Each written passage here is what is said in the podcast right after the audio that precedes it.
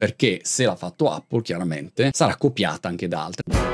Su Twitter è comparsa una puntata intera, il primo episodio della serie televisiva Silo di Apple TV. Non so se segui Apple TV, comunque è la Netflix di Cupertino, in sostanza, dove producono una serie di film e di serie, peraltro alcuni molto belli. Non ne producono tantissimi, meno rispetto ai Netflix di turno, però alcune serie sono assolutamente gradevolissime. Ted Lasso è un capolavoro, piuttosto che Shrinking, hanno vinto l'Oscar se non sbaglio con Coda, che è un rifacimento peraltro un film francese un po' di anni fa. Insomma, Silo, che verrà rinnovato peraltro anche per una seconda serie, non ho ancora visto la prima serie, non spoilerarmela, però c'è la Ferguson, la protagonista, che è una delle mie attrici preferite, sta arrivando all'ultimo episodio della prima serie e all'improvviso compare il video integrale, primo episodio della serie. E dici, wow, questa roba mi fa riflettere, perché da un lato è curioso come fino a un po' di tempo fa, prima di Elon, non si poteva caricare un video di quella lunghezza, non so, 30 minuti, 40 minuti 50 minuti su Twitter. Questo significa che potenzialmente Twitter diventa una piattaforma interessante anche per i video lunghi. In realtà la scelta giusta sarebbe stata YouTube, cioè dovrebbe essere il posto ideale dove caricare un contenuto lungo anche come fruizione, cioè vedere il video su Twitter non è preparato Twitter per avere un player serio, i video non li guardi lì, insomma anche la qualità dei video, i shorts è imbarazzante, cioè ad oggi la parte video non esiste, ma potrebbe essere un primo passaggio perché se l'ha fatto Apple chiaramente sicuramente sarà copiata anche da altri, non solo dagli streamers, ma in generale potrebbe partire il trend del ah, aspetta che carico un video lungo su Twitter perché magari funziona, magari fa dei numeri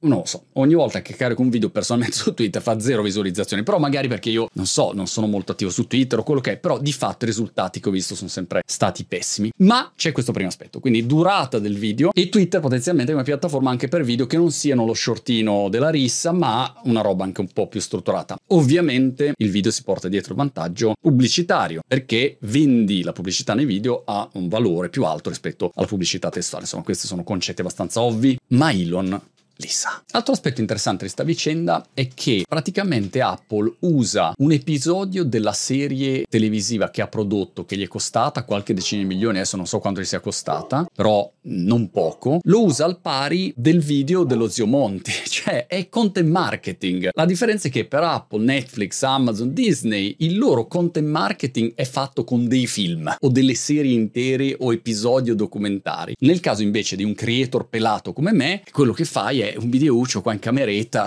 da tre minuti mentre parli, con questa differenza. Ma la logica è la stessa. Caricano questo video, nel loro caso l'interesse è portare gente a guardare Apple TV, che peraltro è una piattaforma molta qualità, però chiusa nel loro universo e quindi non riesci mai a capire cosa c'è dietro a meno di dargli l'obolo pagante. In questo caso invece lo vedi, se ti piace la serie, piace l'episodio, magari ti abboni e ti fai Apple TV. No, questa è un po' l'idea. Cosa succederà dopo questa vicenda? Senz'altro ci saranno più esperimenti. La vera domanda domanda che ho in testa però in questo periodo è come si evolverà sto mondo degli streamers? Ne abbiamo già parlato in un video in passato perché quando tu vedi quanto hanno speso in questi anni, lì hanno speso miliardate e miliardate. I conti onestamente non tornano, cioè io vorrei vedere quanta gente sta realmente guadagnando da sta vicenda e quanta gente invece no. Quindi questo lato streamers, per quanto possono andare avanti a mettere miliardi e miliardi di produzione, è una guerra che prima o poi il conto te lo presenta e qualcuno salta. Per cui immagino che ci saranno delle acquisizioni merge di qualche tipo, anche perché noi utenti non è che possiamo avere 75 piattaforme alle quali siamo abbonati. Io non so neanche più a quali piattaforme sono abbonate. Onestamente, a volte dico, ah, ecco, ho abbonato anche quella, perché magari hai visto una serie su Now TV, non so, Succession, qua in UK, la vedi su Now TV, ti abboni, ma poi non ho mai visto nient'altro in vita mia, però poi te ne dimentichi, ma non sono senz'altro un utente affezionato. Allora, questo è un aspetto importante, sul quale peraltro stiamo ragionando per il progetto Il Business, il business business.com, registrati, 5 ottobre, primo incontro, su come si fa a creare una community di persone che poi ritorna e sia veramente affezionata e interessata a quello che fai e non sia infedele, perché sulle piattaforme di streaming sono tutti e siamo tutti molto infedeli. Fai la bella serie, vengo. Appena ho finita, arrivederci, grazie, però capisci che è un casino costruire un business così. Ora, ci sono delle belle differenze, perché se sei Amazon, il modello di business è quello lì è il mio content marketing, i video, i film, le serie, ma noi poi il grano lo facciamo in un altro modo, vendendoti prodotti, e-commerce, AWS, ADV, cioè tutto il modello di business che c'è dall'altro lato. È lo stesso per Apple. Apple immagino che non è che guadagni dei soldi da Apple TV. Il conto economico di Apple TV, e magari mi sbaglio clamorosamente, quindi flagellatevi, però mi immagino che non sia un gran conto economico perché il loro business non è i film a sé stanti, quello è il traino per portarti in universo Apple e poi lo monetizzo con il cose, cellulare, AirPods, bla bla bla. Detto